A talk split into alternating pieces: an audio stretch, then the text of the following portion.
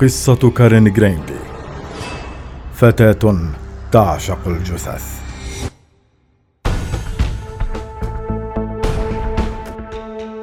تحدثنا في إحدى القصص سابقا بشأن ما يعشقون معاشرة جثث الموتى. نعم إنهم يحبونها ويعشقونها وتعد بالنسبة لهم هي الشريك المثالي في العلاقة الحميمة. لا يشمئزون منها مثلنا أو ينفرون منها فهي الملاذ وطوق النجاة لإفراغ رغباتهم وشهواتهم المكبوتة. ولكن العجيب في الأمر هو أن هناك بعض الإناث تعشقن الجثث وترغبن في العلاقة الحميمة معها.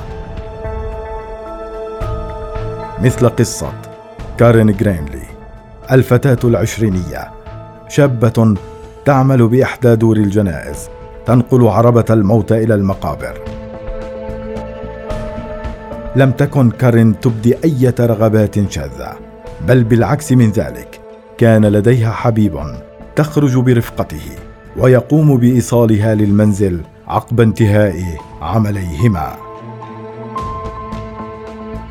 في إحدى الأيام وصلت إلى الدار جثة لشاب ثلاثيني. كان قد توفي في حادث سير بسيارته وفشلت جهود الأطباء في إسعافه ليفارق الحياة. ويتم تسليمه إلى دار الجنائز من أجل تجهيز الجثة لدفنها. كانت كارين محظوظة. كما قالت فيما بعد ان تلقت الدار التي تعمل بها جثة هذا الشاب. فعندما وقعت عينيها عليه لم تستطع أن تفعل شيئا سوى أن تتخيل نفسها بين ذراعيه وتمارس معه العلاقة الحميمة. تفكير غريب فرؤية الموتى تثير الهلع في قلوب أغلبنا. ولكن كارين لم تكن كذلك. حيث تسلمت الجثة بعد أن تم تغسيلها وتعطيرها ووضعها في عربة الموتى من أجل أن تحملها كارين للمقابر. انتظرت عائلة الشاب المتوفي حضور الجثة من أجل إتمام مراسم الدفن إلا أن انتظارهم طال كثيرا. تم إبلاغ رجال الشرطة لينطلقوا بحثا عن كارين وسيارة الموتى إلا أنهم قد ظلوا يبحثون طويلا. فلم يخطر ببالهم أن يتجهوا نحو منزلها سوى بعد أن أبلغ أحد جيرانها عن وجودها بالمنزل بعدما سمع وهو بالمخفر أن رجال الشرطة يبحثون عن كارين جرينلي التي تقطن بجواره. توجه رجال الشرطة إلى منزل كارين ووجدوا سيارة الموت واقفة بالفعل أمام المنزل. طرقوا الباب. وعندما لم يستجب احد لهم قاموا باقتحام المنزل ليتفاجأوا بما رأوه. كانت كارين راقدة أرضا وهي عارية تماما إلى جوارها الشاب المتوفي وهو عار أيضا. إلى جوار كارين كانت توجد حبوب دوائية تستخدم كمسكن للآلام وعلاج للسعال.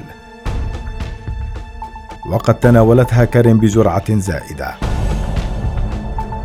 ووجدوا كذلك إلى جوارهما ورقة مكتوبة بخط يد كارين قالت فيها إنها قد مارست العلاقة الحميمة برفقة عشرين جثة من قبل.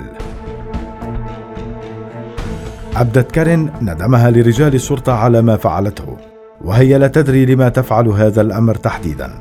لكن تم إلقاء القبض عليها ووضعت تحت الفحص الطبي بواسطة أطباء نفسيين لإثبات أنها كانت بكامل وعيها عندما اقترفت جريمتها وانتهكت حرمة الموتى.